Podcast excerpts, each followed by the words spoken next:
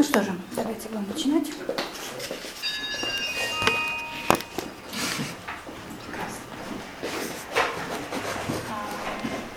Меня зовут Ольга Аумова, я преподаватель культурного центра «Новотрополь», который проводит, который интересуется прежде всего философией и сопряженными темами.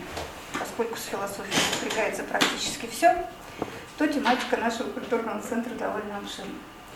И сегодня я с большой радостью а, хочу представить вам тему, которая меня лично волнует уже многие годы. А, мы сегодня поговорим о русских масонах и розенкрейсерах, но не в целом а, и не очень подробно об их уставе, системе ложь и так далее, а в большей степени о том влиянии, которое они оказали на русскую культуру, на российскую культуру. А, хотя, честно говоря, лекцию сегодняшнюю мы могли бы начать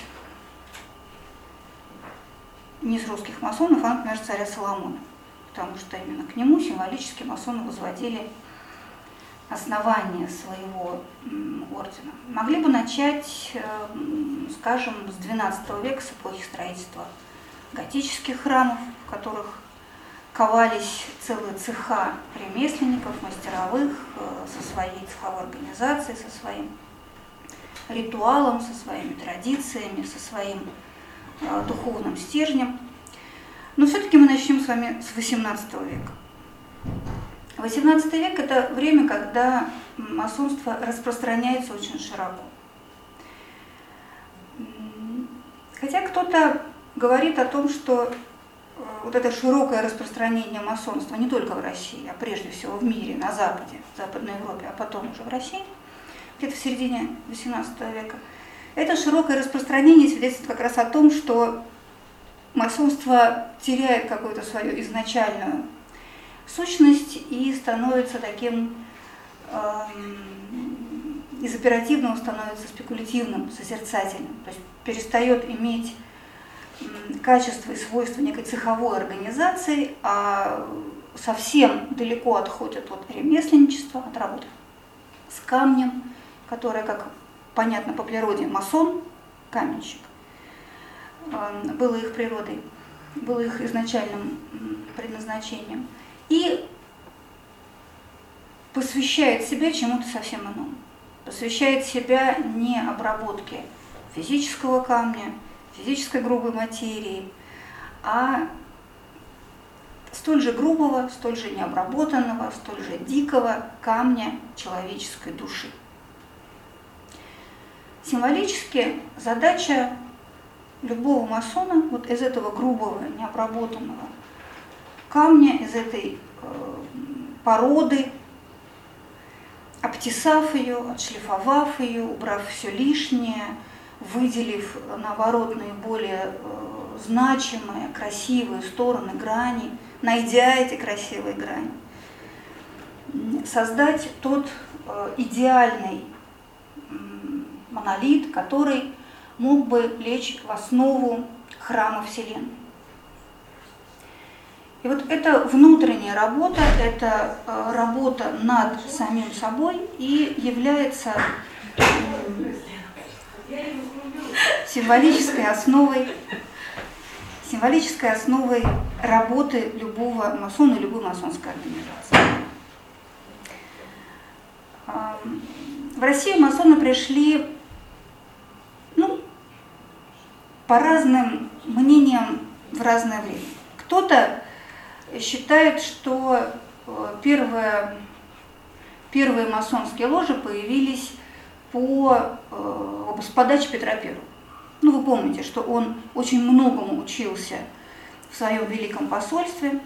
Он э, брал лучшие образцы э, военного дела, разного рода ремесел, строительства и организации флота, устройство общества и так далее. И э, вместе с ним потом из посольства приехало очень много, как это говорится на сегодня, зарубежных специалистов. И в частности, мы знаем такое имя, как Франц Лефорт, хотя он не тогда приехал, он, в общем, давний был знакомец Петра Первого. Адмирал Крейг. И считается, что именно они стали создали первую масонскую ложу, Петр в нее входил или даже был ее гроссмейстером, но, скорее всего, это все-таки легенда. Первые такие более или менее оформившиеся масонские ложи пришли в Россию в 37, 1737 примерно году. Шли они разными потоками, поскольку в западноевропейском масонстве было несколько течений, несколько, как это сказать, систем организации масонских лож, то вот эти вот разные ручейки проникали в Россию. Но в России же ничего не остается мы никогда не копируем полностью. Мы все время как-то творчески перерабатываем. Вот с масонством произошло примерно то же самое. И та история, которую я хочу рассказать вам сегодня, относится к последней четверти XVIII века. Это совершенно определенные люди, это совершенно определенная организация масонская и розенкрейцерская. Но э, давайте, прежде чем перейти к этим людям, к этим лицам и к тому, что они создавали, Давайте поговорим немножко о том, что это было за время. А, конец XVIII века, вторая, последняя треть, последняя четверть, может быть, XVIII века было для э, России время особенное. Один мудрый историк сказал, Петр I создал для России тело, Екатерина II вдохнула в него душу. Ну, с первым положением я соглашусь на 100%. Действительно, Петр I был тем правителем, который совершил, мне кажется, невозможное. Он что-то сделал с Россией. Он как-то ее развернул, причем не как-то, а очень сильно.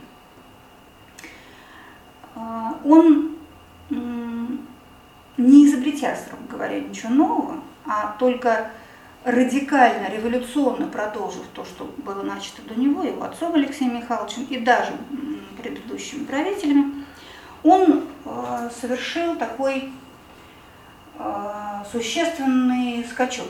И Россия из провинциальной, патриархальной, слегка подзамшелой страны начала как-то себя заново осознавать в этом мире. А, все мы помним из курса, из курса школьной истории, что он провел судебную реформу, административную реформу, военную реформу и так далее. Списки этих реформ мы с вами заучили в каком-нибудь там восьмом классе.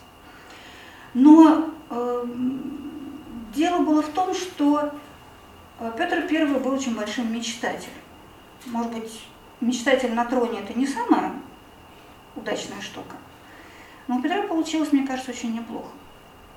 Он мечтал о какой-то совершенно другой России, видя вокруг вот то, что он видел, эти э, длинные бороды, эти споры за столом э, у царя, кто ближе будет к нему сидеть, и в этом, собственно, почитании заслуг каждого боя тратили очень много времени и сил.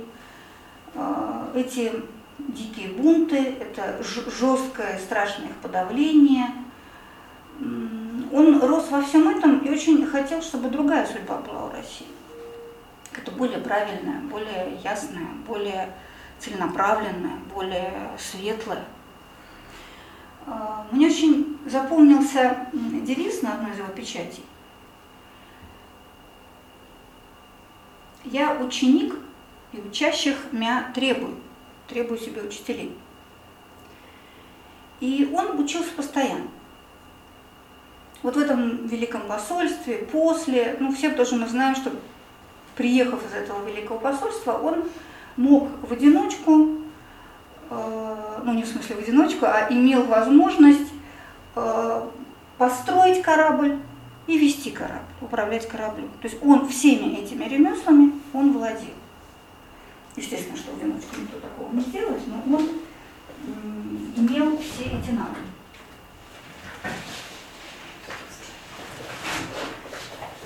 Э, он рубил бороду, это мы все помним. Он эм, был достаточно жесток, если не сказать жесток в своих мерах, это мы все помним.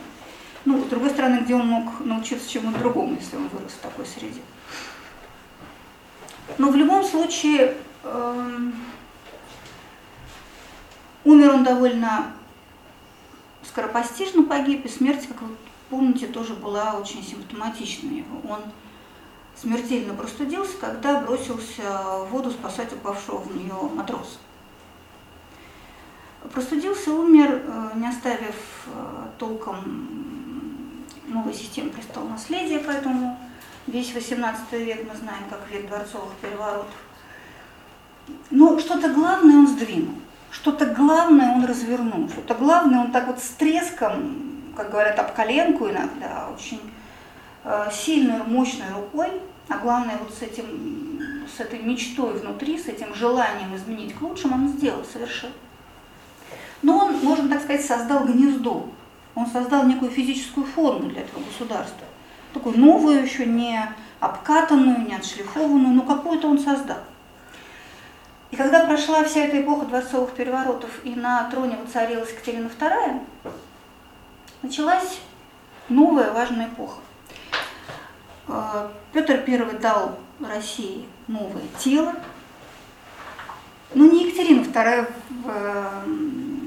вдохнул в него душу. А, а те, кто жил в эту эпоху, те, кто работал в эту эпоху, те, кто тоже были сумасшедшими идеалистами и не жалели э, не только своего благосостояния, но и своей жизни для того, чтобы у России было новое, более светлое, более правильное, более справедливое, более красивое будущее.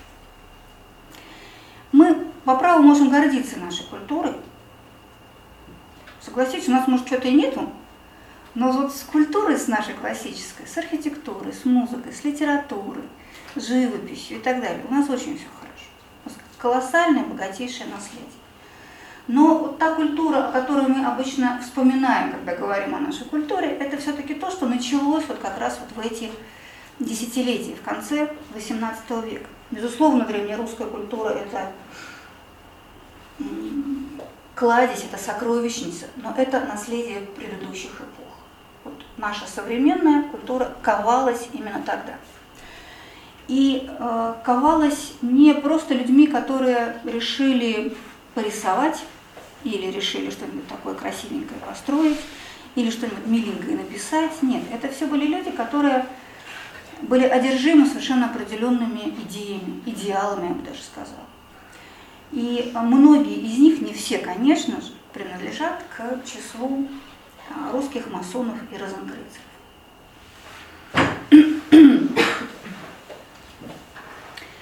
И эм, э, я начну, наверное, с одного имени. Мне даже любопытно, знаете вы его или нет. Знакомо ли вам а, имя Баженова, я спрашивать не буду, конечно же, знакомо. Боровиковского имя вам знакомо, Карамзина имя вам знакомо. А знакомо ли вам имя Николая Ивановича Новикова? Вот так вот честно. Вот прям поднимите руку, кому знаком.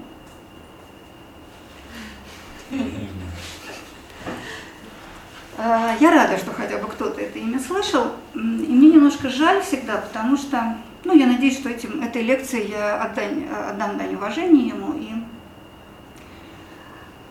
свою лепту внесу в,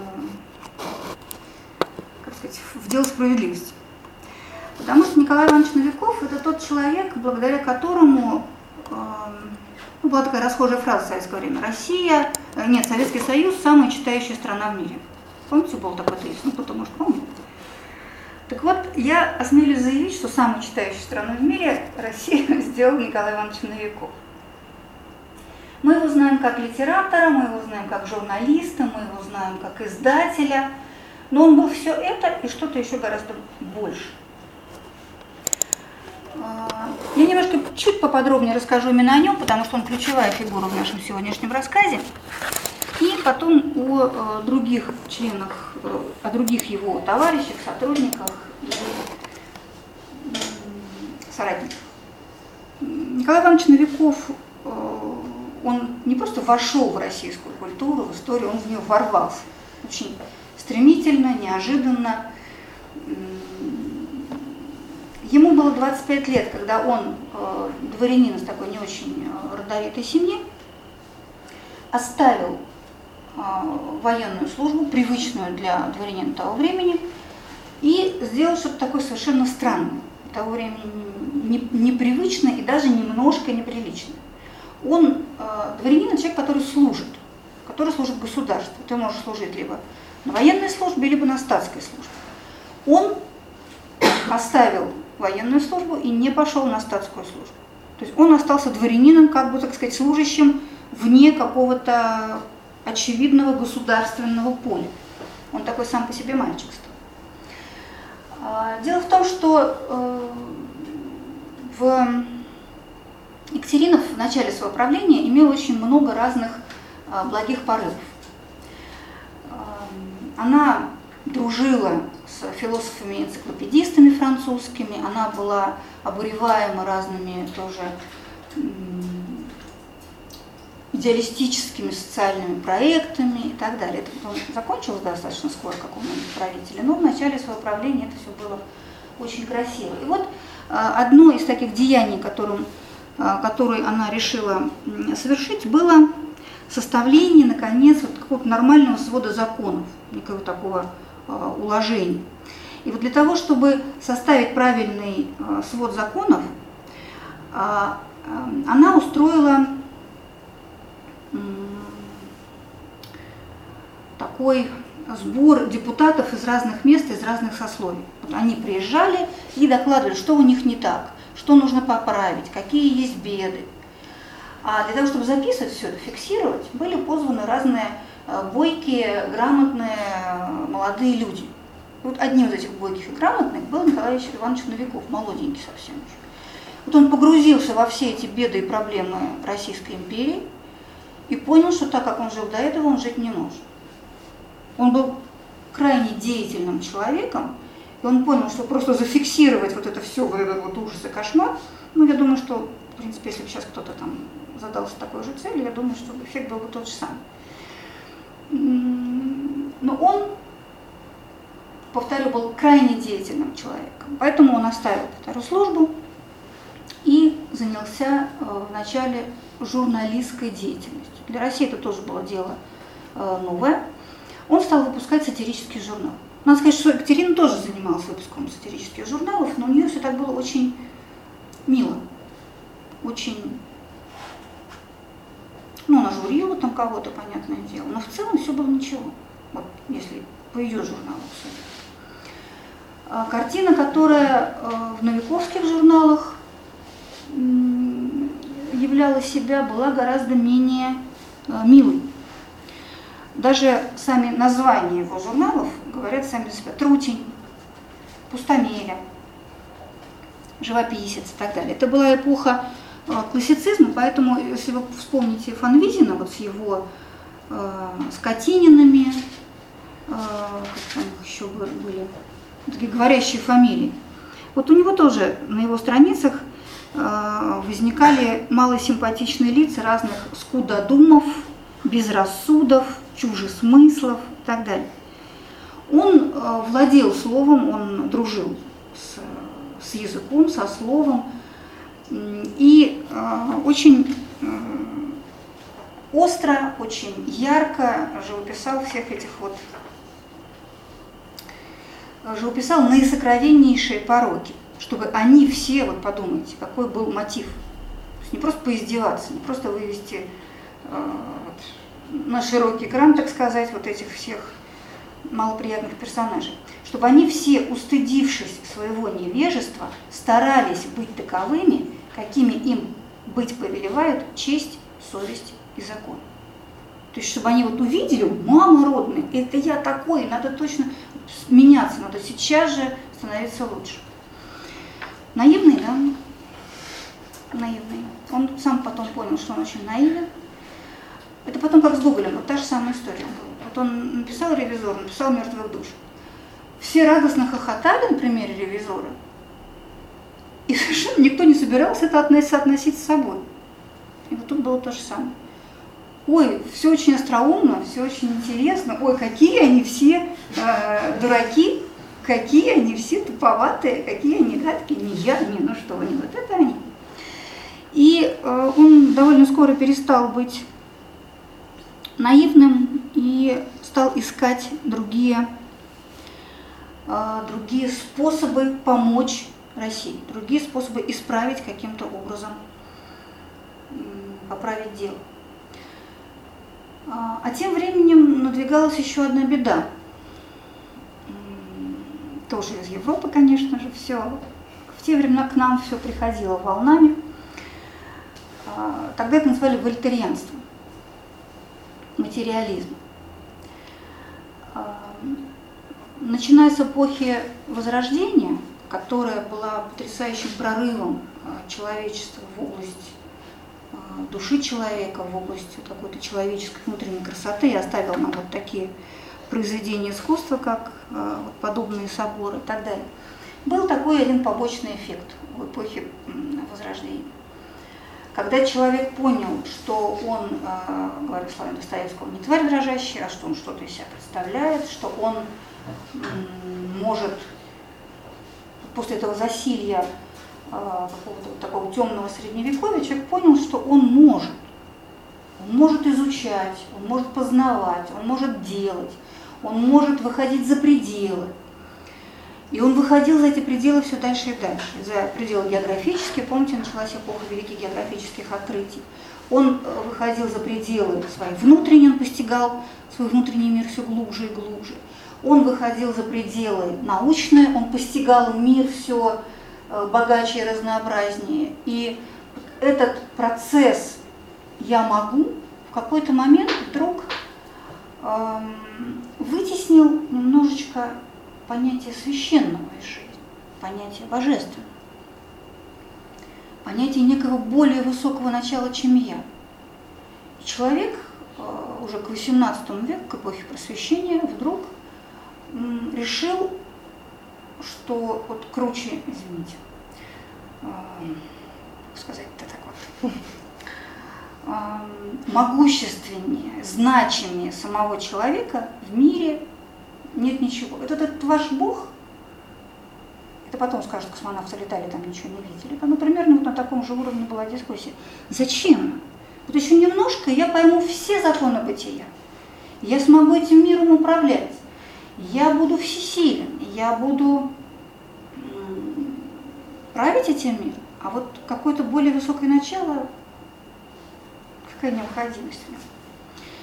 И вот э, это этот материализм, вот это, как говорили тогда вольнодумство, вот это, э, как сегодня мы бы сказали, бездуховность, без духа, без духовного начала. Э, Новикову и думающим людям того времени казалось страшной опасностью. И он понимал, что если идти этим же путем, то где-то там в пределе человек окажется на грани внутренней, страшной внутренней беды, внутренней пустоты, внутреннего крушения. И, забегая вперед, он там и оказался к концу XIX века. И он начал искать, что можно этому противопоставить. Материализм есть любимая и главнейшая наука вольнодумцев. В нем находят они убежище всем своим удовольствием. Ибо, ежели душа материальна и гиблящая, то есть смертна, если душа материальна и смертна, если нет некой бессмертной составляющей, божественной составляющей, то по смерти нет и ответа. То есть я могу делать все, что хочу, мне все дозволено. Чем более учение сие льстит им желанием, чтобы не быть вечными, тем более украсили они оное вероятнейшими основаниями. Ну, то есть начали всячески обосновывать этот тезис, что никакого наказания, никакого спроса за то, что ты сейчас делаешь, не будет. Твори, что хочешь, твори, что хочешь. Пускай все во все тяжкие.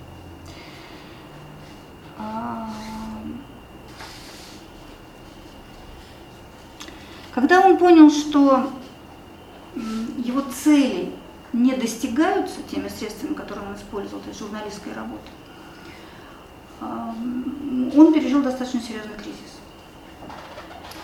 И ему показалось, что он нашел выход из этого кризиса, когда он познакомился с масонами.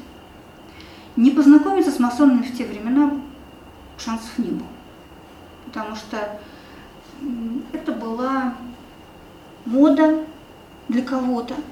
Для кого-то это было, было некое светское развлечение, для кого-то это был клуб, для кого-то это был способ познакомиться с такими людьми, с которыми ты в обычной жизни никогда в жизни не встретишься. А там же все братья, все равны в масонской ложе. А для кого-то, для таких как Новиков, и слава богу, их было немало, масонство было способом переустройства себя и мира. Он не был любителем всякой мистики. Он, повторю, был человеком дела. И в масонство, в масона он вступал очень своеобразно. Он не хотел, там же э, требовалось соблюдение тайны. Когда ты вступал в орден, ты давал обещание не разглашать то, что ты узнаешь в ордене. Он не мог вот так с закрытыми глазами дать какое-то обещание, не понимая, что э, за ним стоит, за этим обещанием. Что ему там такого расскажут, о чем он не сможет кому-то сказать. Э, и поэтому для него сделали исключ, исключение. Э, с него не стали брать тай,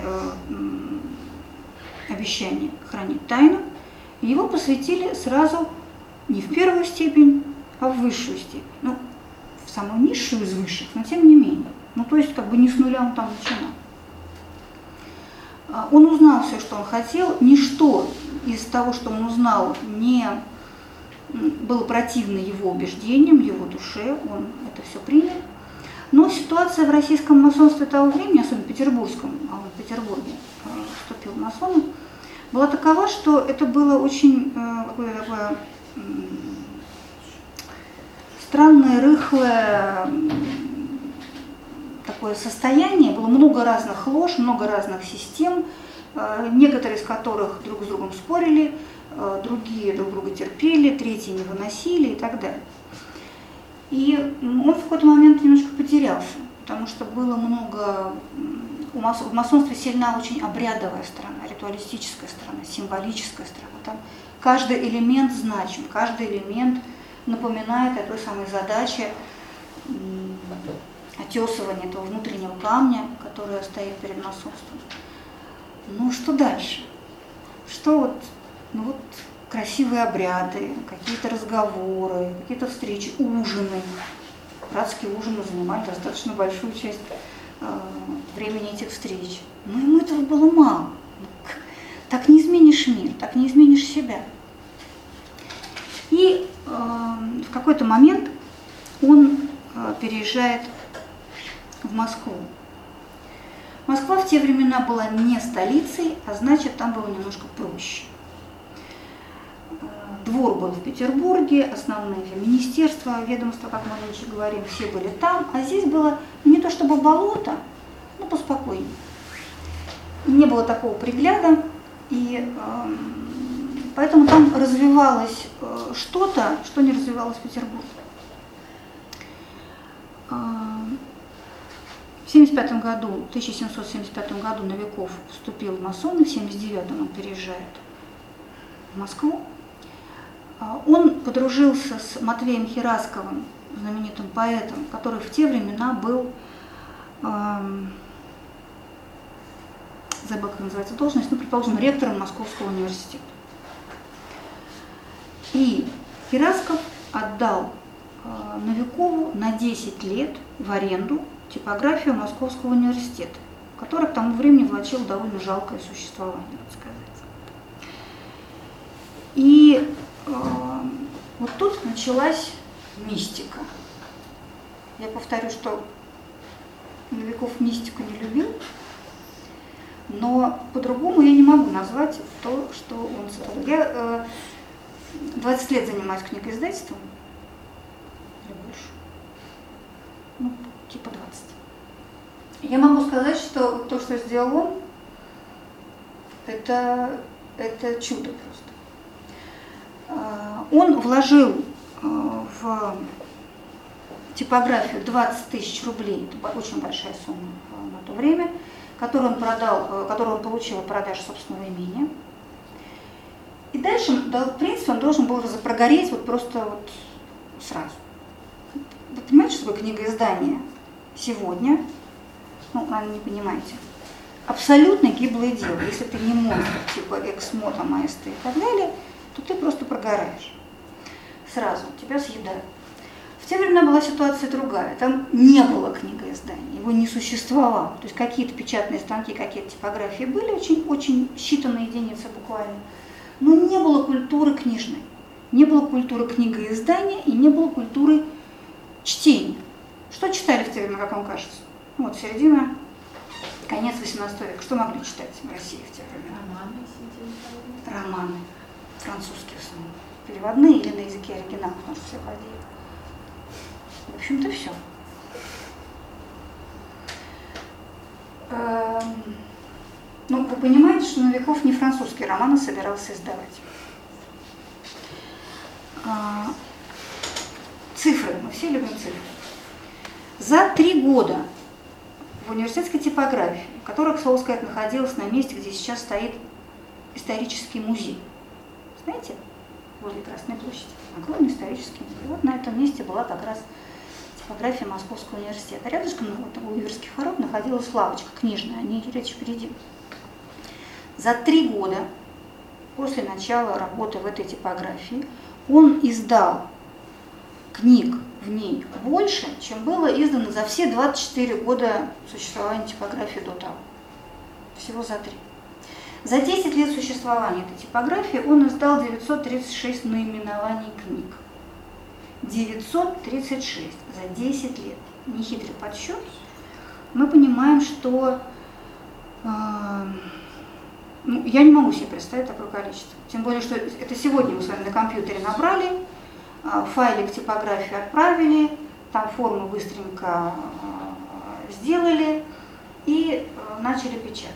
Тогда это же все литеры, это же все металлические буковки, ты это все набираешь, потом ты прокатываешь, потом ты отправляешь, потом ты снова эти все буковки вставляешь, какие надо, и дальше уже печатаешь тираж. Это так, я совсем быстренько, ну, сказать, очень коротко эту схемку обрисовала.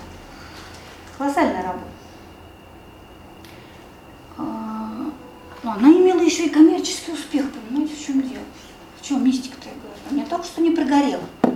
Он, а, вложив 20 тысяч рублей, а, превратил очень быстро всю эту машинерию в предприятие с оборотом в 200 тысяч рублей ежегодно. А, я вот не знаю, как так вот пафос передать вот этого, этого всего дела. То есть заработать на книгоиздании в 80-е годы 18 века было, мягко выражаясь, сложно. Он это сделал. Он был большой практической жилкой человек, а, и он не только не понес убытков, убытков но и заработал на этом не для себя, а опять же для того дела, которому он посвящал свою жизнь. И а, современники его справедливо назвали основателем новой эры цивилизации России, начавшим истинный ход литературы. Ранее пустовавшие книжные лавки наполнились людьми, и они стали читать не только французский роман. Ну, вот такая картинка. А, он частенько сам вставал за прилавок этих своих лавок. Заходил какой-нибудь молодой франт э, купить французский романчик. А что, ничего нету, да? Тут говорит, вы знаете, вот что тут не подвозят в последнее время. А хотите вот такую вот книжечку? Ой, а что это? Ну вот это, вот это, вот это. А вот еще вот эту хотите? А это вот вам бесплатно, вот еще три книжечки. Он даже бесплатно нам давал книжки. Вот вот связывал веревочкой вот эту вот стопочку и отдавал ему читать. И вот таким образом он приучал э, людей к чтению. Таким образом он э, издавал, например, огромное количество философов. С Платоном, Платином, Аристотелем, многими другими авторами познакомил э, читающую Россию на веку. Он познакомил с Дон Кихотом и Робинзоном Крузом он э, познакомил с восточной некоторой литературой и так далее. То есть э, вот весь такой основной корпус философской и вообще какой-то маломальский, такой ценный для духовного становления человека литературы познакомил нас Николай Иванович Новиков. Э, доходы от книгоиздания, от книгораспространения тоже передавались на нужды благотворительности. Более того, порой он заказывал, это же все нужно было переводить. Чтобы что-то издать, нужно сначала это перевести, потому что не было на русском языке. И частенько он заказывал один и тот же перевод нескольким авторам. Платил, естественно, всем, выбирал лучший. И таким образом тоже культивировалась э, вот эта вот сама школа перевода, ее тоже не было. Были такие некие разовые переводы, э, отдельные переводчики, но вот системы школы перевода не существовало. Я как человек, занимающийся переводом, тоже, тоже могу это очень оценить. А, ну и так далее. И вот э, он занимался, он создал, он со, с товарищем создал дружеское ученое общество при Московском университете, которое, по сути говоря, делало то, что должно было делать государство, то, что должна была делать та самая Екатерина. Из, по-моему, 10 профессоров тогдашнего Московского университета 6 э, были масоны. Они создали все это дружеское ученое общество, э, которое существовало на пожертвования частных лиц. Э, они создали переводческую семинарию, о которой я уже сказала. Они создали педагогическую семинарию. Не существовала система воспитания. Ну, просто ее не было. Вот это было время, когда рождались кадетские корпуса, это было время, когда рождались, э, рождался Смольный институт благородных девиц, ну, хоть какая-то система воспитания появлялась. Но кто будет воспитывать? Это отлично сделать институт, но кто в нем будет преподавать? Кадров, как нынче принято говорить, не было, не существовало. Новиков говорил, ну я могу э, воспитать одного человека, ну два, ну три, ну десять за свою жизнь. Ну больше я не смогу просто чисто физически. А если я воспитаю нескольких воспитателей, то они воспитают уже десятки, сотни и так далее. И вот тогда возникло это уже направление. И э, я вам чуть-чуть попозже приведу некоторые примеры, каким образом это все потом э, проходило через все нити, идущие от Новикова, проходили через всю русскую культуру.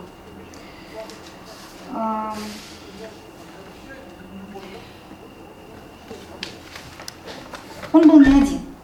А, давайте я расскажу о его судьбе чуть-чуть. Как вы думаете, как на все это смотрела Екатерина?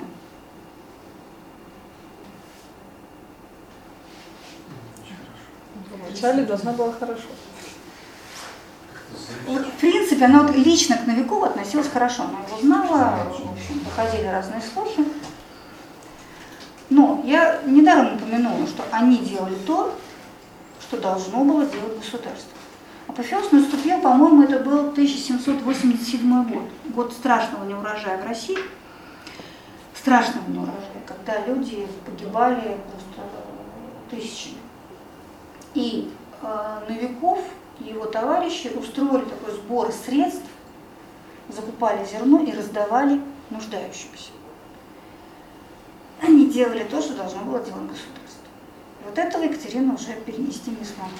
В 92 году, в 89-м закончилось время срок аренды типографии, а в 92 году Новикова арестовали. Причем, надо сказать, что других его товарищей ну, вызывали, пожурили, кого-то выслали, ну так, это все, можно сказать, так, чисто символически поругали. А Новикова отправили на 15 лет в Шлиссельбургскую крепость. Никто из вас не был в Шлиссельбургской крепости? Нет. На экскурсии. Как там? Ну там, конечно, вообще жесть. Гостиница, это, мягко говоря, не назовешь. Это очень страшное место. Кто книжу таракана увидел на картине? Это очень страшное место. Это вот такие сырые темные казематы, из которых ты не имеешь возможности выйти. И ты находишься там, он был посажен на 15 лет. Он просидел 4, Екатерина умерла в 96 году. Первый указ, который издал Павел I, сын Екатерины, не очень любивший свою матушку, был указ об освобождении Новикова. Он вернулся уже таким изломанным, уставшим, старым, потерявшим тот боевой дух и огонь. Он прожил еще довольно много лет, 20 точно он прожил еще после этого, но он жил в своем имении в Авдотине, но там, он, там все равно он проявлял свою натуру, вот сколько мог, столько делал. Интересно, что мы, э, один мой друг, который очень активно занимался исследованием веков, он съездил в Авдотьино, это под Бронницами Московской области. И он рассказывал, там до сих пор стоят дома каменные, кирпичные, которые Новиков строил для своих крестьян. До сих пор 200 лет. Больше. Больше, 250 лет они уже стоят. Там до сих пор яблони в неурожайный год все равно дают урожай, больше, чем во всех окрестных местах. Там до сих пор местные жители помнят о том, что был такой Николай Иванович Новиков, такой был у них барин, который как-то особенно заботился о крестьянах, который какой-то вел такой какой-то справедливый какой-то жизни для этих крестьян. Вот, понимаете, 250 лет, а вот остается что-то. Но это просто это вот остатки -то, тех сил, которые у него были. Но он был не один. Он был не один, и э, с его э, уходом, с его вот этим заточением не прервалось, не прервалось то дело, которое он делал. Дело в том, что в тогдашнем масонстве это я вздыхаю по поводу вот этих вот этих систем этих лож. Ну, давайте я так совсем просто расскажу. В тогдашнем масонстве было так принято, по крайней мере в том, по которому ушел Новиков и его товарищи, что э, высшие так сказать, градусы назывались э, по имени, назывались Орден Злато-Розового Креста. Ну, то есть Орден Розенкрейцер. Розенкрейцер еще одно малознакомое слово.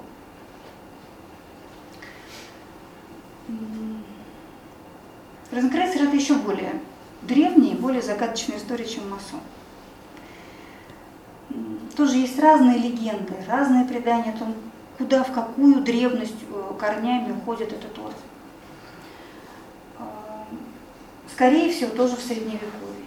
Но э, это было настолько тайное общество, что самого имени никто даже не знал. Они это имя было обнародовано только в начале 17 века. В 1614-1617 годах вышли два манифеста «Фама фратернитатис» и «Конфессио фратернитатис» «Слава братства» и «Признание братства», а, как бы от лица розенкрейцеров написанные, в которых рассказывается вся история ордена, ведущая, э, ведшаяся от такого загадочного монаха или какого-то вот таинственного человека христиана Розенкрейца, который жил 14-15 веках, прожил 106 лет, имел некоторое количество последователей, 8. И это был такой орден, который продолжал его дело, а дело заключалось прежде всего в том, чтобы искать истину, искать настоящую мудрость, справедливое устройство общества и заниматься, э, очень активно заниматься просвещением, благотворительностью. Ну, это так, основные направления деятельности Розенкрейцера. Это там была очень красивая история в 17 веке. Если интересно, у нас есть одна книжка, замечательная, Фрэнсис Йейтс, Розенкрейцерское просвещение. А, я не знаю, имеет ли это, никто не знает, имеет ли, эта история 17 века к отношение к настоящим розенкрейцерам, но как бы то ни было, а, это само это название, сам этот символ розы и креста стал ассоциироваться с некой древней, глубинной, изначальной мудростью. Стали говорить о том, что масоны – это некая новая версия, новая инкарнация розенкрейцера. А, говорили о том, что э, тамплиеры, масоны, розенкрейцеры – это вот разные ветви одного и того же э, ствола. Как бы то ни было, вот в конце XVIII века в России э, высшая степень того масонского направления, которому принадлежал Новиков, назывались розенкрейцерами. А, если масонов в этой вот, их организации было человек 60, то розенкрейцеров было человек 25, так, ну так примерно. Да? Это достаточно узкий круг. И вот именно эти 25 человек вот за те самые 10 лет совершили настоящий переворот. Что они делали, помимо, того, что, э, о чем я уже рассказывала? У них было э, пять основных направлений деятельности. Э,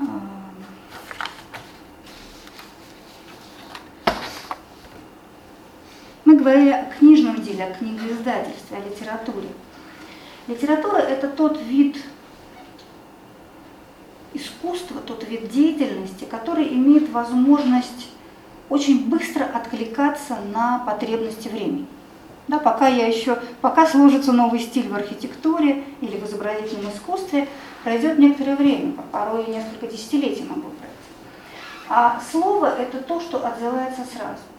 И поэтому книга, слово, э, язык, переводы – это было то, что как инструментом, как э, то, чем пользовались они очень активно.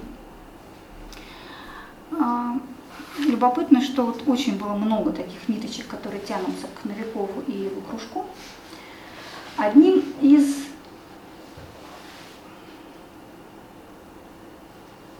подарков нам от Новикова был, например, Николай Иванович Карамзин. Николай Иванович Карамзин, он кто? Историк, писатель, историк, писатель, общественный деятель. Николай Иванович Карамзин родился в Симбирске, в Ульяновском нынешнем. И э, один из видных масонов его, с ним там познакомился, когда он был таким Сегодня бы назвали бы его такой щеголь, франт, прожигатель жизни, э, игрок, э, такой молодой человек, в общем, вроде бы пустой, но что-то они в нем увидели. Что-то они в нем увидели, э, позвали в Москву, поселили, там был целый такой городок вот этих самых масонов у Меньшиковой башни, несколько домов, там тайная типография их масонская была, помимо той явной у Иверских ворот. Вот он там же жил, там в этом городке. А, они дали ему более глубокое образование, чем то, которое у него было. Они дали ему дело. Он несколько лет вел детский журнал для чтения. Он был основателем, начинателем литературы для детей. Литература для детей не существовала. Ну, просто как, как факт, это не было. А вы понимаете, как это важно? Только воспитание детей. Вот то, что ты вложишь, то потом через 10, 20, 30, 40 лет станет лицом России. Те, кого ты сегодня воспитываешь, они будут делать историю чуть позже. Те, кто сегодня, вот сегодня, я сейчас переношусь в наше время, те, кому сейчас 10, 20, ну 20 это уже круто, 10, да, 15 лет, вот они через 20 лет будут делать историю эти люди хотели, чтобы история наша была полной, счастливой, а, красивой, духовной. И поэтому они уделяли очень много внимания воспитанию детей. И вот он а, вел этот журнал. Такая была, знаете, семья Аксаковых уже в 19 веке. Там Степан, Иван, и так далее. Вот они вспоминали, как они зачитывались в детстве этими вот карамзинскими книжками, журналами для чтения. Было целое, целое, целое поколение на этом выросли. Что они там разглядели в этом Щеголе и Франте, я не знаю. Но жизнь показала, что они не ошиблись. У них было какое-то потрясающее чутье на людей они э, вложились в него очень сильно. Считается, что потом они как бы поссорились, и он от них уехал за границу, чтобы освободиться от их влияния. Но это довольно, мне кажется, выдается желаемое за действительное, потому что они продолжали переписываться, Потому что потом, когда Новиков вернулся из ссылки, они вели очень активную пересылку, э, переписку, потому что потом, когда он готовил к изданию первые тома истории государства российского, первый, кому он поехал для того, чтобы получить отклик, отзыв, был не Александр Первый, который поручил ему это дело, а Николай Иванович Новиков в своем Авдотье. Так что э, есть предположение, что потрясающая книга Юрия Лотмана э, «Карамзине», вот есть очень резонное предположение, что уже вот к концу этого периода расцвета этого Новиковского кружка, предчувствуя эти сгущающиеся тучи, они просто как птенца из гнезда его вытолкнули, выпихнули, отправили, как бы дистанцировали от себя, чтобы вот этот гнев Екатерины на него не пал тоже. И он отправился в свое путешествие, из которого он э, привез записки русского путешественника и прославился. Потом была уже «Бедная Лиза», были другие сентименталистские произведения, которые мы сегодня так читаем, знаете, как сказать, ну так, да, как-то это все так слишком слезоточиво, как-то так все. А для того времени это было чрезвычайно важно, потому что это было обращение к душе человека. Вот туда, куда-то к его внутреннему миру. Не к разуму, не к голове, который много бед принес уже к этому времени, а к душе, к сердцу человека. Вот это пробуждение сердца для этих розенкрейцеров было чем-то чрезвычайно важным. Вообще Новиков э, обладал потрясающим чутьем на людей. Однажды на каком-то постоялом дворе он столкнулся с каким-то коломенским купцом, разговорился с ним э, и подружился с ним. И купец даже купил имение рядом с имением Новикова. Они потом очень много лет дружили, и сын этого коломенского купца стал Иваном Ложечниковым, первым таким нашим историческим э, романистом, его называли русский Вальтер Скотт. Из далекой Уфы написала какая-то восторженная барышня Новикову письмо. Завязалась переписка. Он начал ей советовать книги, он начал какие-то давать ей советы. И потом, когда это, спустя годы, когда эта барышня вышла замуж, родила детей, она оказалась мамой вот того самого Степана Аксакова, который стал родоначальником целого такого куста русских э, писателей, общественных деятелей, таких вот очень тонко и глубоко чувствующих русскую природу, чувств, русскую жизнь. Вот. И опять же, Степан Аксаков потом был очень благодарен Новикову, потому что его мама, она неоднократно потом вспоминала, какую роль сыграл в ее жизни этот человек. Был еще один у него друг по фамилии Малиновский. И вот сын этого Малиновского стал, как вы помните, первым директором Пушкинского лицея. То есть и здесь тоже к Пушкину уже протягивается эта ниточка. Но я молчу, что Александр Александрович Блок уже в начале 20 века писал диссертацию по Новикову и так далее. Ну, в общем, там дальше начинается много разных таких нитей. Но это не так важно. Итак, мы поговорили о литературном не издательском литературном направлении деятельности этих розенкрейцев. Другим направлением было э, медицинское. Я вам сказала, что для розенкрейцеров, даже тех еще древних, медицина, благотворительность, дело сострадания, дело милосердия было ну, чем-то чрезвычайно важным. Они в этом видели одну из основных своих задач. И вот э, это было нечто священное для них. Вот на этом поприще э, тоже э, Новиков и Розенкрейцеры тоже э, отметились достаточно серьезно. Сам Новиков прекрасно разбирался в медицине, и даже когда он вышел из Петропавловской крепости, крепости почти ослепшим, ослабшим, тем не менее он смог прожить еще очень-очень долго и что-то еще там в своем имени делал. А, возможно, ему помогли какие-то розенкрейцерские тайны. Но, строго говоря, он сильно розенкрейцерские тайны медицинские не а, скрывал, поэтому хотите, я вам один рецептик прочитаю. Угу. Такой прямо очень легкий. А, универсальное средство, практически панацея. Хотите? От всех бед, от всех болезней. Ну, записывайте надлежит взять чистого смирения такое же количество, как покорности, и соединить мельчайший порошок до неразделимости. Потом взять против обоих количество сублимированной универсальной скромности и снова соединить до неразделимости. Наконец, все сие залить чистой светлой водой, настойной с любовью, осторожностью и опытом. Ректифицировать до того всю сию микстуру вместе на весьма умеренном огне с превеликим терпением и долготерпением, пока выйдет из всего чистый, светлый и прозрачный эликсир, не имеющий никакого вкуса, никакого запаха, никакой краски. Сей эликсир называется мудростью, очищенной, опытом исправленный и смирением возвышенный эликсир любви. Все, чем просто.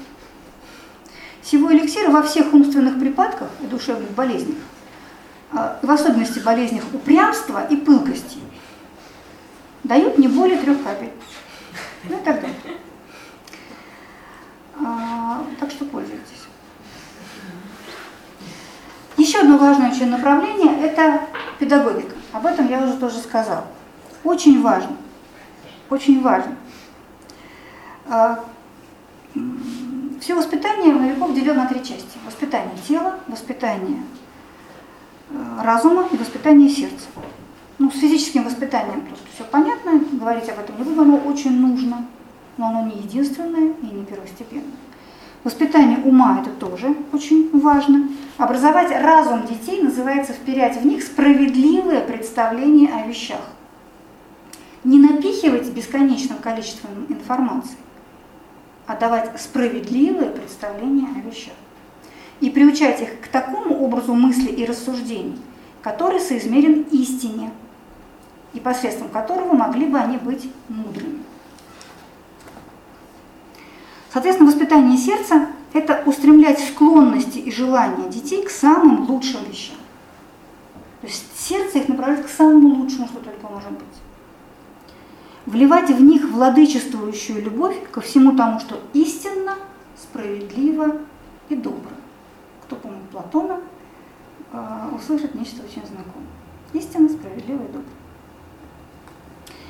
Вот. Ну, в общем, там очень много у Новикова советов по воспитанию не столько детей, сколько самих педагогов. Что, понимаете, важнее.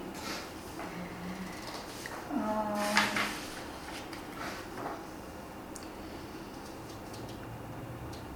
ну, в общем,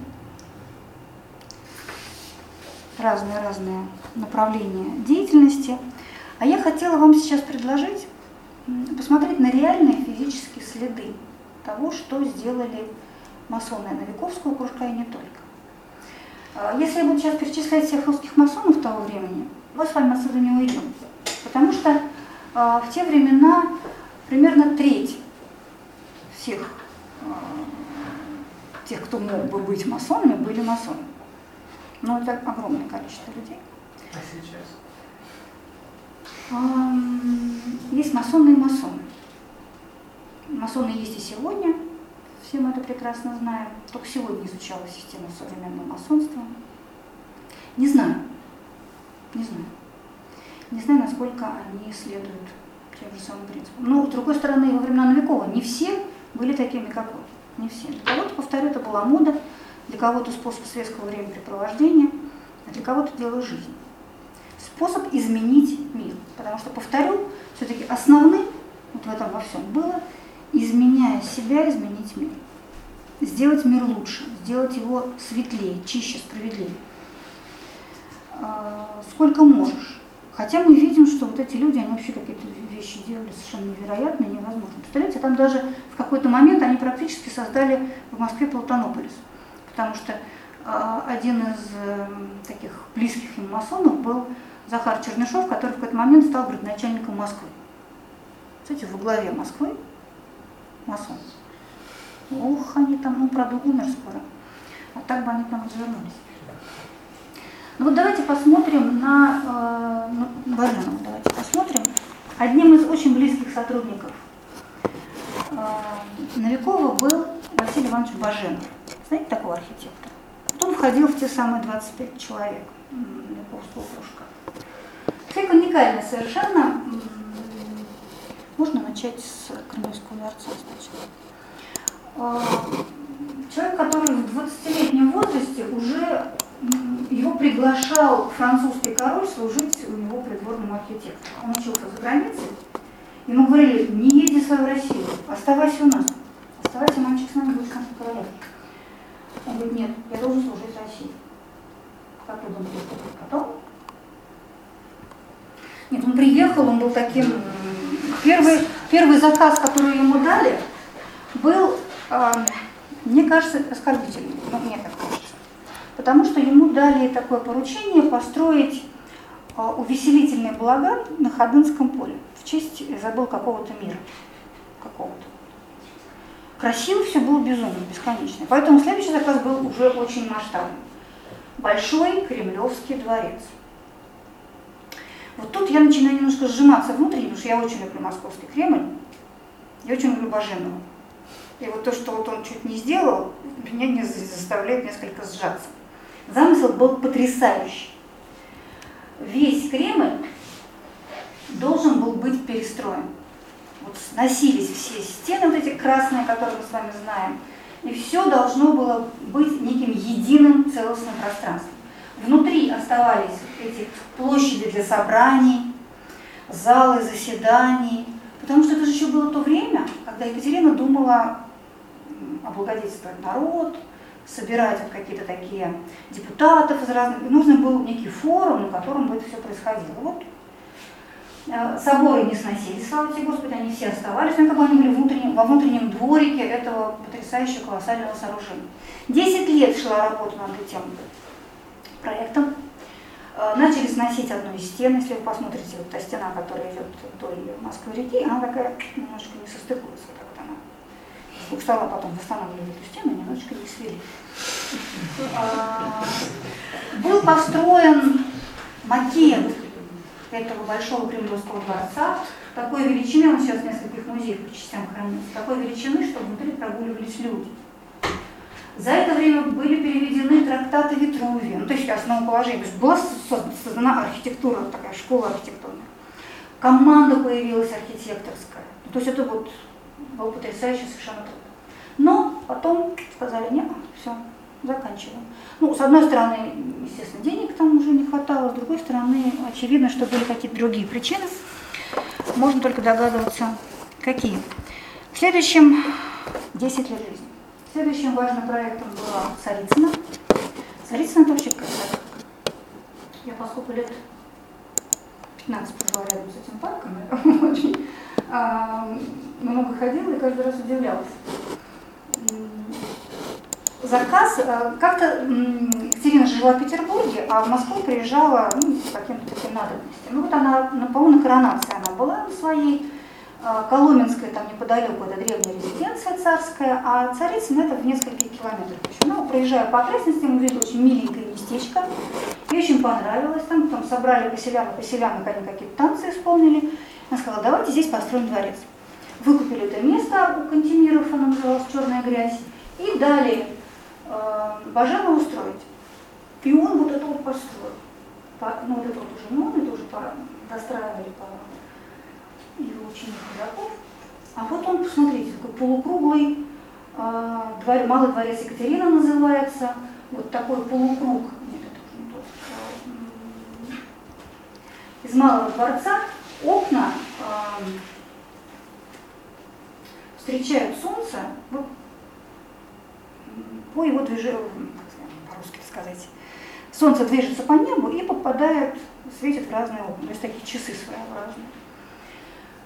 А, вот эти вот башенки, какие-то совершенно невероятные интерьеры, а, какие-то а, шпили. Вот обратите внимание, вензель Екатерины II, ну, в лучах вот таких совершенно масонских, абсолютно вот такой вот. Еще много раз читала разных исследований по масонской символике Царицына, это такая большая интересная тема. Для, для Баженова это, было, это было, это называют псевдоготикой, на самом деле для него это было такое продолжение русского нарышинского барокко. Вот этот весь бело-красный, бело-красная история. А, очень много разных символов, очень много разных э, элементов. И сам, само все это Царицыно, это такой целый мир, попадая в который человек должен меняться. Он удивляется, он идет по каким-то тропкам, куда ведут э, его все эти, эти дороги. Он проходит через э, то терновый венец, то э, мимо хлебного дома, где тоже очень важные символы, то через такие мостики, иллюзии, да, вроде бы башни, но на самом деле ты проходишь там внутри между ними. Вот это хлебный дом, такой вот хлеб с солонкой там на фасаде изображен. Чем все дело кончилось, кто помнит? Ну, фантазия, развитие. Логическое продолжение того, что я вам рассказывал. Ну, не достроились. Через 10 лет Екатерина приехала принимать. Принимать. Все было построено. Все было построено. Естественно, что она утверждала все планы. Естественно, что мимо нее там ничего не, не могло пройти. И вот остались в воспоминаниях современников, остались записи об этом дне. Подъезжает карета, из нее вылетает Екатерина, пробегает туда-обратно и ничего не говоря, в карету. И, и только Баженов успел, говорит, ну я, может, вас чем прогневил, но жена моя ничего не строила. Дайте ей, пожалуйста, руку поцеловать. Ну, то есть такое, там же семья, все, все выстроились. В общем, э, вердикт, вердикт такой. Э, дворцы разобрать, все это дело, в общем, этот проект опять помножили на ноль. 10 лет жизни, еще 10 лет жизни. Почему? Ну, очень много разных есть э, мнений. Но такое самое расхожее, это то, что э, Павел Петрович, сын Екатерины, вообще это место, которого она занимала, строго говоря. Да? Совершеннолетний сын, наследник престола, она вместо него правит. Ну, уже сомнительно. Она его очень не любила. Она хотела, чтобы трон перешел сразу к внуку, к Александру. А, к Павел был очень близок с масонами. И вот ей казалось, что как-то там какая-то опасная близость, а тут вот была уже французская революция, революционные, в общем, нас всех подозревала уже во всем. А, есть мнение, что там дело в том, что это очень было не похоже на парадную э, царскую резиденцию. Там не было, вот то, что вот вы видели здание Большого дворца, это такого не было, это уже более поздний а, более, это вот сейчас вот достроили 10 лет назад. Долго-долго это были руины. А, одного дворца не было, было два одинаковых маленьких, для Екатерины для Павла, на галереи. А перед ними вот тут стоял чуть больший дворец, назывался кавалерский корпус. Что это такое вообще за дворец? Но с другой стороны, она же видела, она же подписывала все эти проекты. Все непонятно. Скорее всего, эм, когда она, может быть, в теории, в планах это воспринимала одним образом, но когда ты попадаешь в Царицыно, ты попадаешь в совершенно особый мир. И он отнюдь не пасторальный, и он отнюдь не праздничный, он отнюдь не для поселян и поселянок, а, не для танцев на лужайке. Он такой, я бы сказала, скорбный, он очень серьезный, и он тебя как-то вот заставляет внутренне трудиться, заставляет тебя пересматривать жизнь, заставляет тебя чего-то такого хотеть, к чему-то стремиться в своей жизни, что мы обычно мы не любим душой трудиться, мы в этом смысле очень ленивые существа, мы это, это от себя так отпихиваем немножко. А для блаженного это, это вещи были, ну, как же, это, вот, это тот самый камень, который нужно отесывать, просто в такой художественной форме он вот этот путь для людей прочерчивал. Ну, в общем, вот, все было перечеркнуто. Блаженного вообще называют архитектором э, проектов. Он до 40 лет ничего не построил вот до конца. И даже более того, э, то, что он, как, как мы считаем, он потом построил, не факт, что построил именно он. Вот так, чтобы достоверно было это вот Баженовское, это очень немного. Вот несколько еще а, очень необычных произведений а, Баженова. Ну вот, например, церковь всех скорбящих радость на Ордынке в Москве. Вот такое необычное купольное произведение. Ну там, правда, еще баба потом постаралась после пожара такой очень а, красивой форме ротонды, снова мы видим вот эти э, символы масонские и так далее. А, Михайловский замок, инженерный замок, да? А, тоже есть разные варианты авторства. Вот считается, в одной из версий считается, что это строил. Ну вот это тот, э, что строил Павел, но прожил в нем всего ничего, и в нем уже был убит. Такая вот трагическая судьба у этого. Он же с другой стороны, с другого ракурса. Угу. Петербург.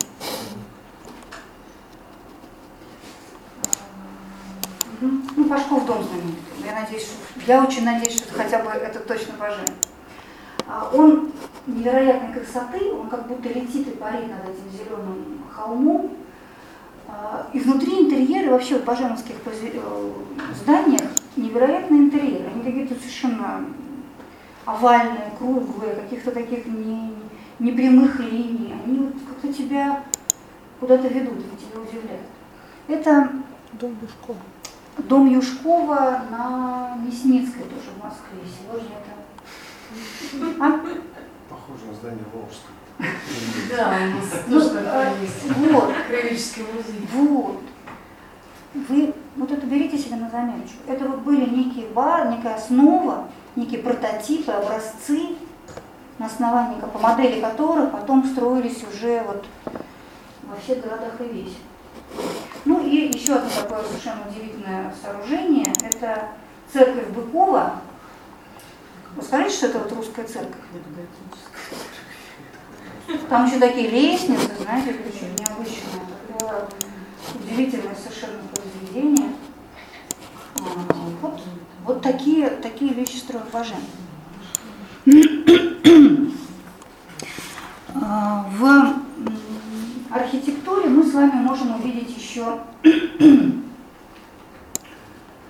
А, Я очень люблю, люблю символику архитектуры, и для меня это такая очень важная вещь. Давай, наверное, Воронихин. А, Сияющая дельта, один из самых знаменитых масонских символов, глаз Бога, источник света, Казанский собор.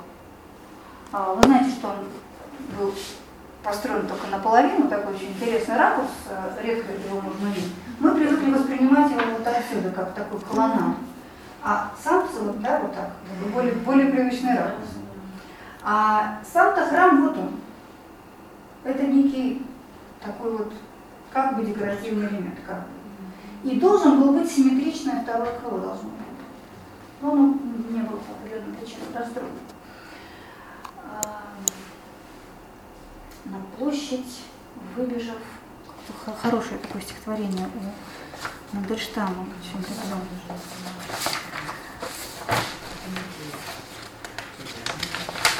На площади, выбежав свободен, стал колоннадой полукруг, и распластался храм Господень, как легкий крестовик в полу. А Зодчий не был итальянец, но русский в Риме. Ну так что ж, ты каждый раз, как иностранец, сквозь рощу портиков идешь. И храма маленькое тело, одушевленнее сто крат, гиганта, что скалою целой к земле беспомощно прижат. Храм и маленькое тело, мне все время не дает покоя это словосочетание. Еще один масон, это все масоны, это все вот такие, как сказать, Самое что ни на есть. точно масоны, те, кого показываю. Есть очень много тех, про кого не очень понятно. Камерон.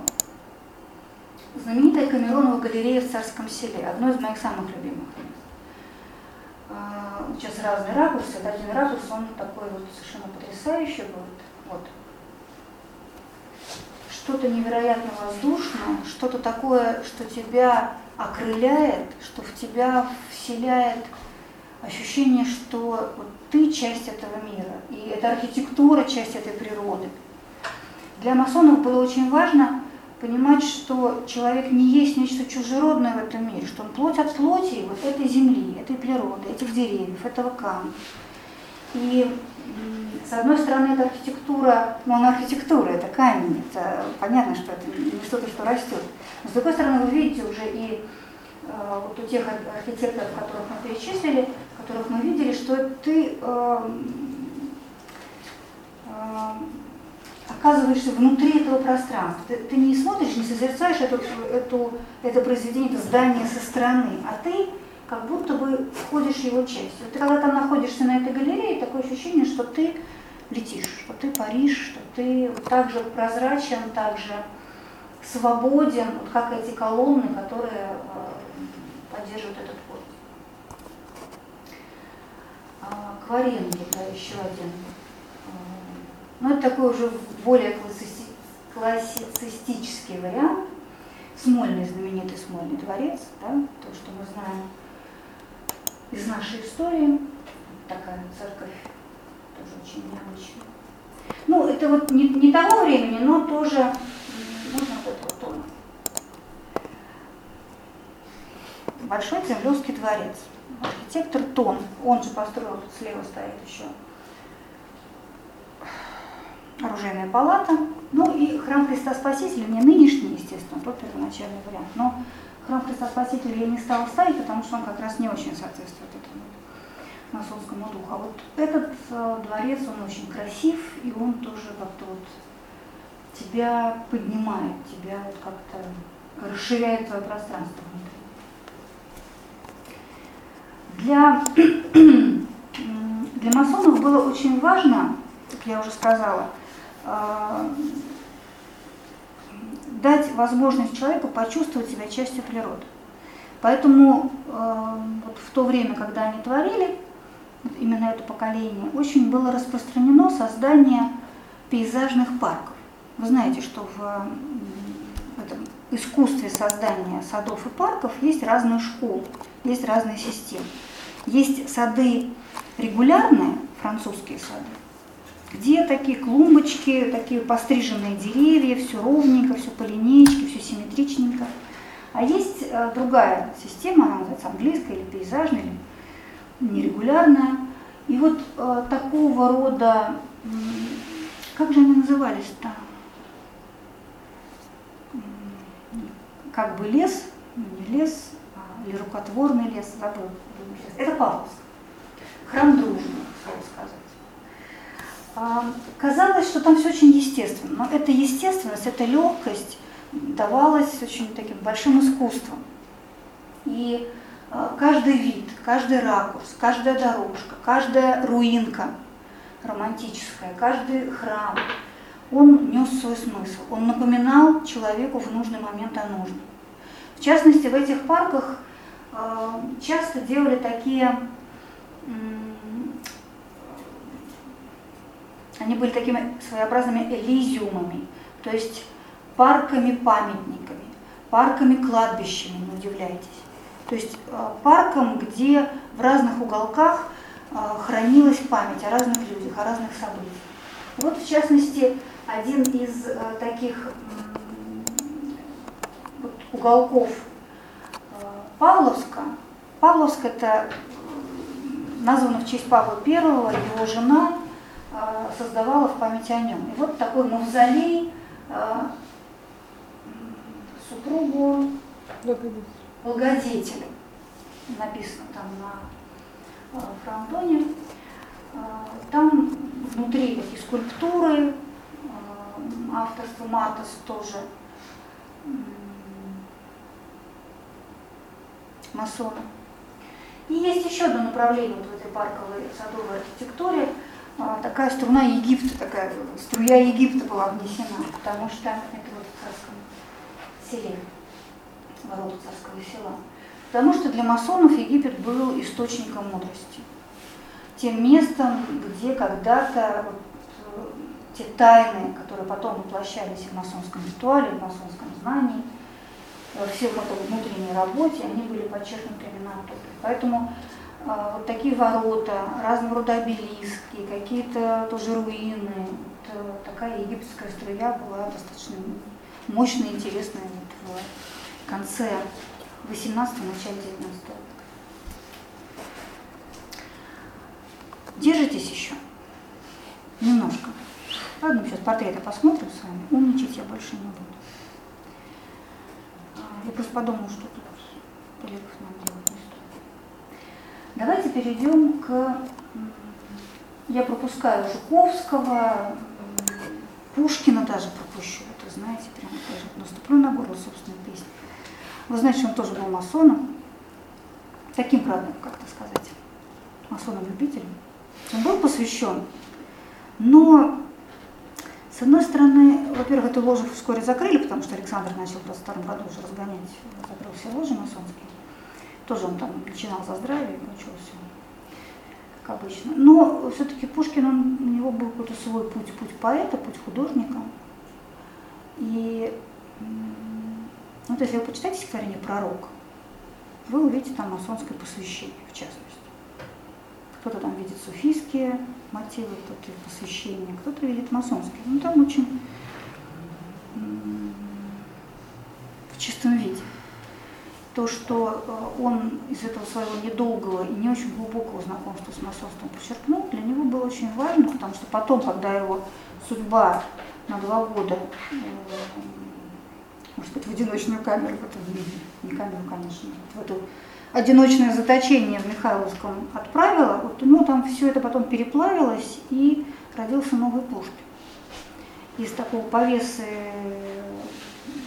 разбрасывающегося, любвеобильного и так далее, кто-то вылупился, кто-то другой. Он потом начал расти, этот другой.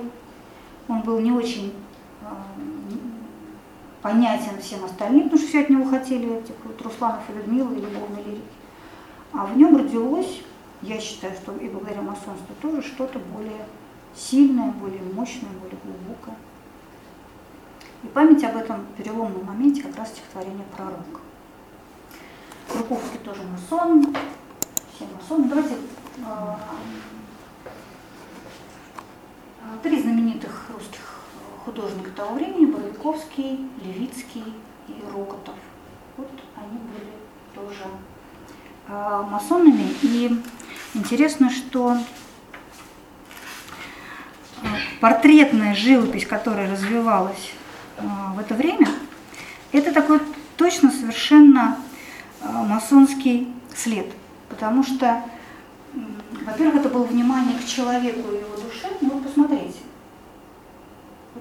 Характер, не знаю, какой-то блеск, какое-то, какое-то вот внутреннее очарование, какая-то самобытность. Это не просто какой-то парадный, застывший портрет, а это такие живые э, люди со своим внутренним миром. На портретах э, Боровиковского они такие вот более рафинированно утонченные. На портретах Рокотова, видите, такая вот загадочная дымка. Вот особенно этот вот предыдущий портрет Струйской, такой он классический такой вот рокотовский портрет. Э, тайна, загадка, какой-то флер какой-то чего-то такого неведомого. И э, у Левицкого это всегда такие люди мысли, в том числе портрет самого Новикова. А, любопытно, что почему я сказала, что это, безусловно, масонский след, еще и потому, что э, фотографий же не было тогда, а у масонов они э, друг друга считали братьями, и было у них принято в их среде обмениваться портретами. Ну, знак такой братской любви.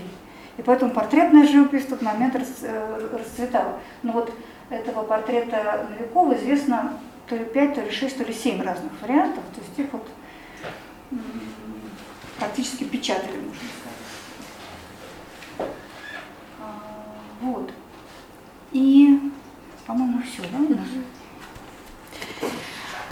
А, я уже сказала, что в 1822 году масонские ложи были закрыты. А, след масонский, конечно же, остался. И, ну, почитайте, есть очень много разной такой литературы, у меня вот некоторые книжечки подобраны. А, потом масонство возродилось, по-моему, в 1905 что ли, году, или в конце 19 века. Очень был такой человек интересный Саргин, писатель, который эмигрировал, вот он был такой масон-масон. Очень интересный след, а, я очень люблю Серебряный век, много его тоже изучала. Вот, скажем, а, такое направление акмеизм, Гумилев, Мандельштам, Ахматова, Городецкий. Они же себя называли цех поэтов. То есть они строили эту свою поэтическую организацию как цех ремесленник. У них были заседания, синдики, а, вот они выносили на общий суд, а, Гумилев с Городецким там как-то это все судили. Вот я прочитала вам одно стихотворение Мандельштама, одну из книг, которая называется «Камень». Такое Очень. И Они не были, Мандельштам масоном не был, Гумилев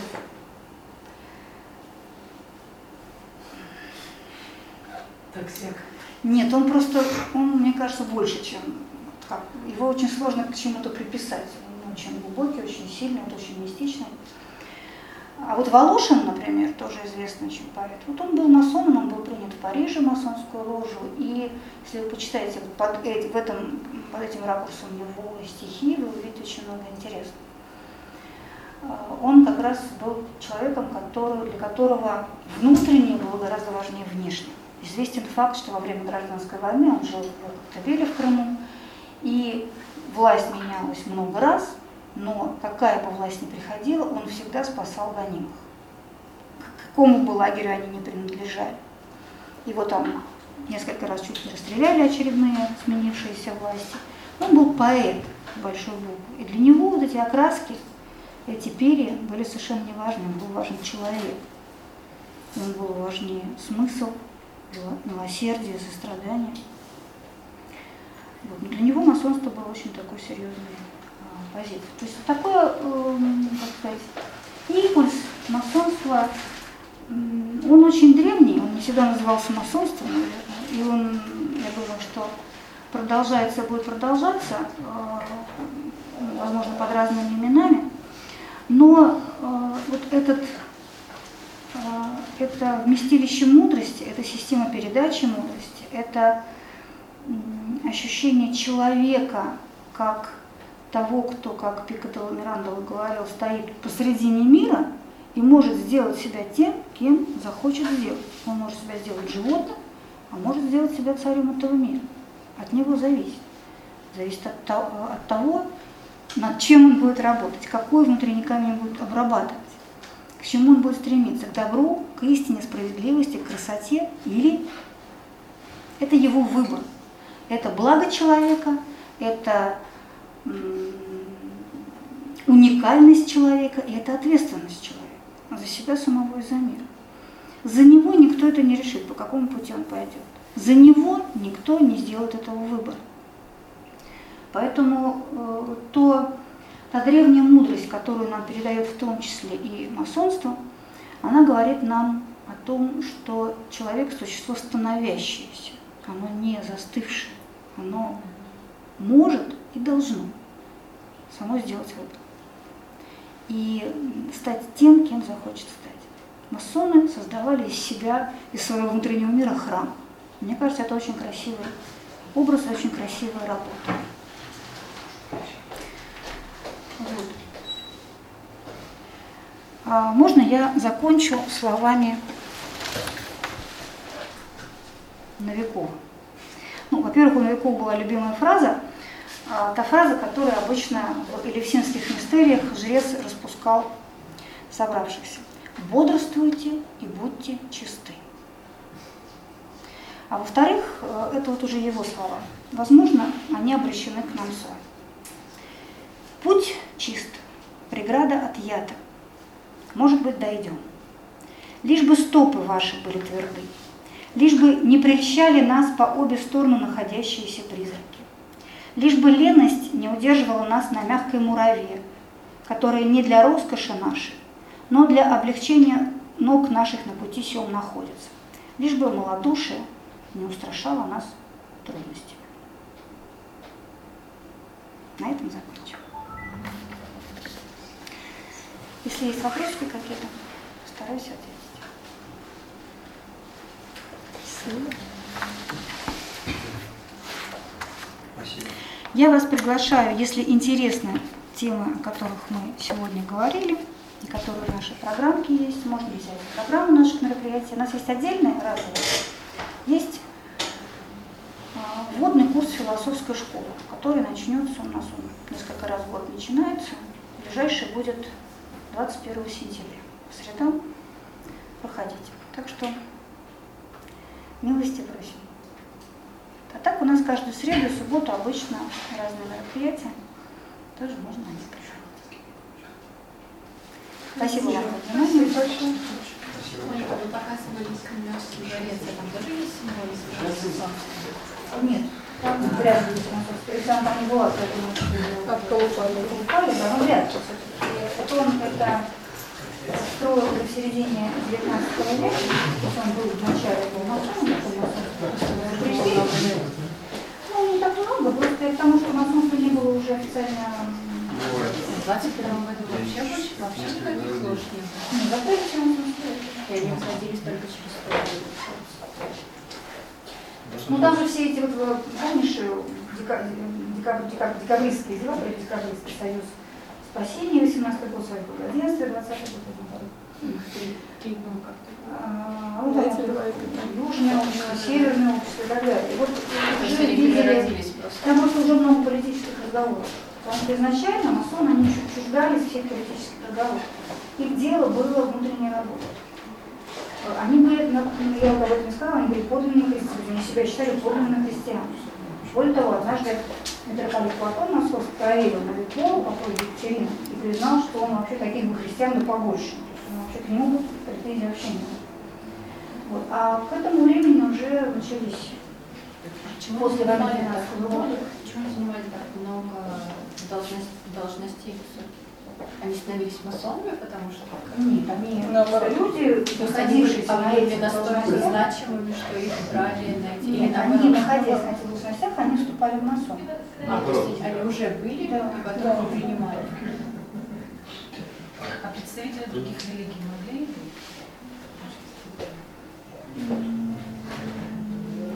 Но вообще-то там различий таких не было, как раз там просто безразличия было. Но я подозреваю, что в тех кругах, где вот были масоны, как говорят, инородцев, да, представители других религий, вряд ли они там Ну, это в основном в западном мире, то есть поэтому там не было мусульман, Христиане буддистов, да. вообще. Да, да. Вот они себя считали такими вот прям правоверными христианами. Настоящими. Более того, они вот считали, что их работа, это вот работа, ведущая к подлинному христианству. Ну, Я просто сказала бы, что это то христианство, которое за пределами религии. Ну, то есть такая самая-самая суть христианства, вообще любой религии. То, что соединяет человека с Богом, релига, соединяет связи. Вот. А такая, у них просто была очень сильная обрядовая сторона символическая. Поэтому, но А вы могли бы что-нибудь, например, сказать? Читайте э, «Война и мир» Лев Толстой. Там очень подробно описывается ритуал масонского посвящения. Там, где первый безуху принимают масоны.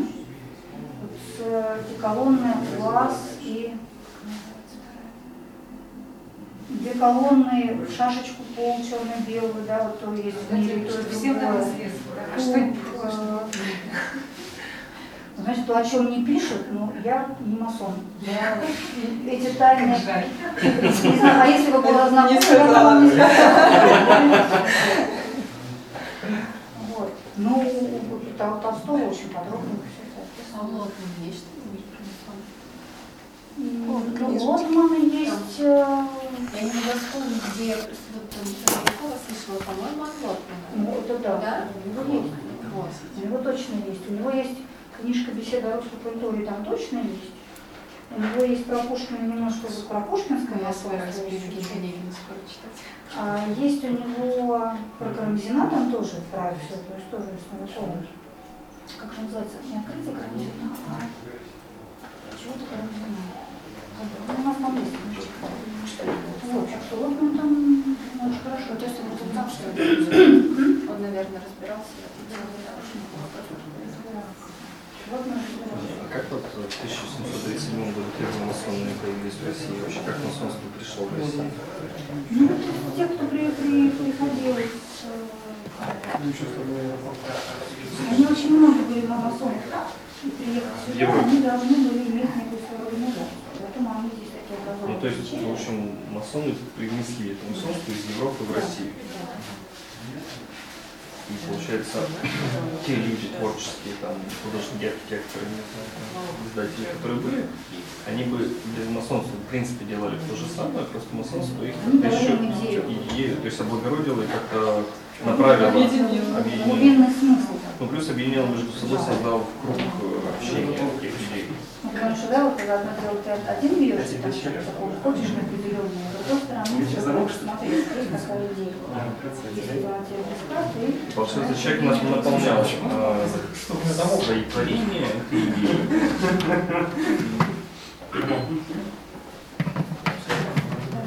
Ну и, соответственно, различные мифы, там, неприглядности, которые можно каждый раз, это как, что это тайна. масоны? Столько А, Ой, что- господи. Все плохие масоны. Ну, тут по, по нескольким причинам. Во-первых, э, работали те, кому не нравилось то, что делали масоны. Самый простой способ – это пустить слухи. Есть э, способ внедриться, как иезуиты де- де- делали, они просто внедрялись изнутри и э, как бы делали то же самое, но искажали и выдавали это все дело за масонам.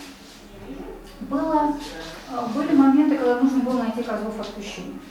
Поэтому же масоны все эти пошли, вот, вот вот Простите, а. Ждан-то ни в коем мере вообще не относится, да? Видимо. Ну, вот, кстати, кстати, Соломон, как бы, он еврей или Я То вот есть они идут спрашивала, свое происхождение Да, от почему- Соломона. Ага, почему вы про это вот или все-таки? Понимаете, э, вот то, в каких формах это существовало, вот, ну, скажем, в те времена, о которых мы сегодня говорим, это лоно христианской церкви, ничего противоречащего церкви не было. Они все были очень чистыми, хорошими в те люди, которые ходят в христианство. А, Но та мудрость, которая стоит вот за э, этой масонской формой, она, она вне времени, она вне религии, она вне, вне, вне времена, вечная, вечная ценность. Они просто передаются вот в этих разных формах. То розенкрейцерских, то шпинкелевских, то масонских и так далее. То есть Вот эти идеи кто- близки христианам и иудеям одинаково. Ну, мысль о том, что э, человек должен становиться лучше. Что в этом такого вот противоречащего мусульманству, христианству, э, чему там еще, не знаю, индуизму. Что у него есть ступеньки внутреннего роста, что должны быть усилия, что он достоинств недостойный, что он должен над собой работать. Ничего в этом нет такого. Что есть высшее духовное начало, с которым человек себя сверяет и к которому он обращает свой внутренний взор. В этом нет э, следа принадлежности какой-то конкретной религии. Это есть в любой религии. А, Поэтому вот во- вопрос были какой-то... Они могли бы быть представители другой религии, если бы это было в другое время. Если бы они вообще был доступ вот в эти круги и в эти общества. Теоретически могли бы быть. Потому что я думаю, что в 20 веке там уже это все не имеет такие чисто христианские Интересно, появление масонства все-таки вот не напрямую, но косвенным образом связывают с Петром и его вот такими европейскими А иначе бы веяниями. ничего не проникнет, Ну, то есть конечно. доказать, что это Петр, там, Ну, это легенда. Они всегда на, на заседаниях лож э, русских масонских там читалась ода, ода Державина, обращенная к Петру. То есть он там почитался очень русским. Державин вообще не был масоном. Ну, на Грозного масона точно не зовешь. Кого? Я на Грозного. И вот как-то вот период совсем как-то... Нет, ну то совсем давно. Просто интересно, есть ли какой-то масон-основатель в России, либо такого нет? Нет, не, неизвестно. Я забыла сейчас имя. но Вот. Ну, Крейгас или Форта называют, но все-таки более это еще когда был жив Петр и там были.